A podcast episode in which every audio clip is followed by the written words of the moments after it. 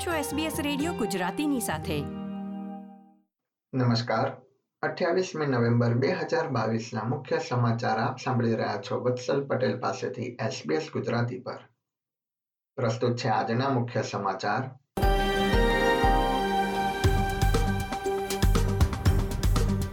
Australia પર આતંકવાદના જોખમનું સ્તર ઘટાડવામાં આવ્યું.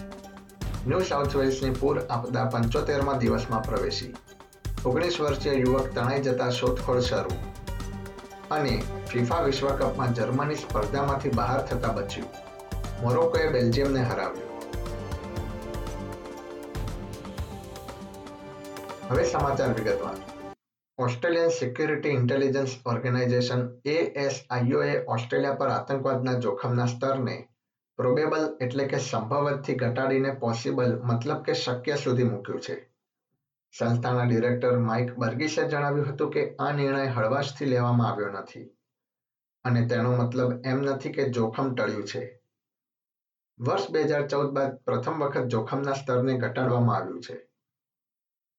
ન્યૂ સાઉથ વેલ્સની પૂર આપદા પંચોતેરમાં દિવસમાં પ્રવેશી છે. રાજ્યમાં હજી પણ કેટલાક વિસ્તારના રહેવાસીઓ ખાદ્ય સામગ્રી તથા દવાઓ માટે હેલિકોપ્ટર પર આધારિત છે. આગામી એક મહિના સુધી અમુક નગરો રાજ્યના મોટા શહેરોથી જોડાઈ ન શકે તેવી શક્યતા છે. વિક્ટોરિયા તથા ન્યૂ સાઉથ વેલ્સ બંને રાજ્યોમાં પૂર બાદ માળખાગત સુવિધાની અછતની પરિસ્થિતિનું નિર્માણ થયું છે અને તેને ફરીથી બેઠું કરવામાં મહિનાઓ જેટલો સમય લાગી શકે છે. આ ઉપરાંત બિલિયન ડોલર્સનો ખર્ચ પણ થઈ શકે છે. અધિકારીઓના માનવા પ્રમાણે ન્યૂ સાઉથ વેલ્સમાં કુલ દસ હજાર કિલોમીટરના રોડને નુકસાન થયું છે, પરંતુ આ આંકડો હજી પણ વધી શકે છે. બીજી તરફ, ન્યૂ સાઉથ વેલ્સના રિવેરીના વિસ્તારમાં પૂરના પાણીમાં તણાઈ ગયેલા યુવકની શોધખોળ શરૂ કરવામાં આવી છે.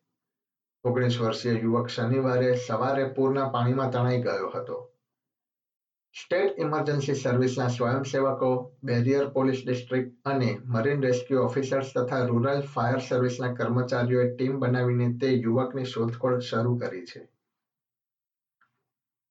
વર્તમાન અઠવાડિયાના અંત સુધીમાં વર્કપ્લેસ ઇન્ડસ્ટ્રીયલ બિલ સેનેટમાંથી પસાર થઈ જાય તેવો કેન્દ્રીય સરકારને વિશ્વાસ છે અને નક્કી કરેલા સુધારા વર્ષના અંત સુધીમાં લાગુ થઈ જાય તે માટે સરકાર કટિબદ્ધ છે. વર્કપ્લેસ રિલેશન્સ મંત્રી ટોની બર્કે જણાવ્યું હતું કે સંસદના ઉપલા ગૃહના અન્ય પક્ષોના સાંસદો સાથે આ મુદ્દે ચર્ચા ચાલી રહી છે. મંત્રીએ જણાવ્યું હતું કે નિયમ અમલમાં આવવાથી જીવન નિર્વાહ ખર્ચ વધવાના કારણે મુશ્કેલીઓનો સામનો કરતા પરિવારોને લાભ થશે.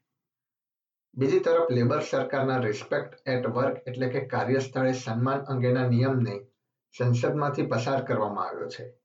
જેના કારણે હવે કાર્યસ્થળે જાતીય સતામણી સાથે સંકળાયેલા નિયમો કડક થઈ શકે છે. બ્રિસ્બેન એરપોર્ટ પર સિક્યોરિટી ચેકમાં ખામીની ઘટનાની તપાસ કરવામાં આવી રહી છે. આ ઘટના ડોમેસ્ટિક એરપોર્ટ ખાતે બની હતી. જ્યાં કેટલાક લોકોએ સિક્યોરિટી ચેકમાં સહયોગ નહોતો આપ્યો અને સ્થળ છોડી દીધું હતું. ફરજ પર હાજર અધિકારીઓએ મુસાફરોની ફરીથી તપાસ કરી હતી. આ ઉપરાંત અગાઉ ચેક થયેલા સામાનની પણ તપાસ કરવામાં આવી હતી. જેના કારણે કેટલીક ફ્લાઇટ્સ મોડી પડી હતી. તે જૂથ ટર્મિનલમાં જ મળી આવ્યું હતું અને એરપોર્ટમાં તેમને ખાનગી સ્થળે લઈ જવામાં આવ્યા હતા. કેન્દ્ર સરકારે ભૂતપૂર્વ વડાપ્રધાન સ્કોટ મોરિસન દ્વારા ખાનગી રીતે મંત્રાલય સંભાળવાના મામલે તેમની નિંદા કરી છે. આ ઉપરાંત વડાપ્રધાન એન્થની એલ્બનીસીએ જણાવ્યું હતું કે કેબિનેટમાં બેલ રિપોર્ટમાં કરવામાં આવેલી તમામ ભલામણોને ધ્યાનમાં લેવામાં આવી છે. તેમણે ઉમેર્યું હતું કે ભવિષ્યમાં ફરીથી આ પ્રકારની ઘટના ન બને તે માટે સંસદમાં નિયમ રજૂ કરવામાં આવશે. આંતરરાષ્ટ્રીય સમાચાર પર એક નજર કરીએ તો ઇટલીના ટાપુ ઇસ્ચિયા ખાતે ભેખડ ધસી પડવાની ઘટના બની છે, જેમાં કુલ સાત લોકોના મૃત્યુ થયા છે. ઘટના બાદ તે વિસ્તારમાં ગેરકાયદેસર બાંધકામો સામે વિરોધ શરૂ થયો છે.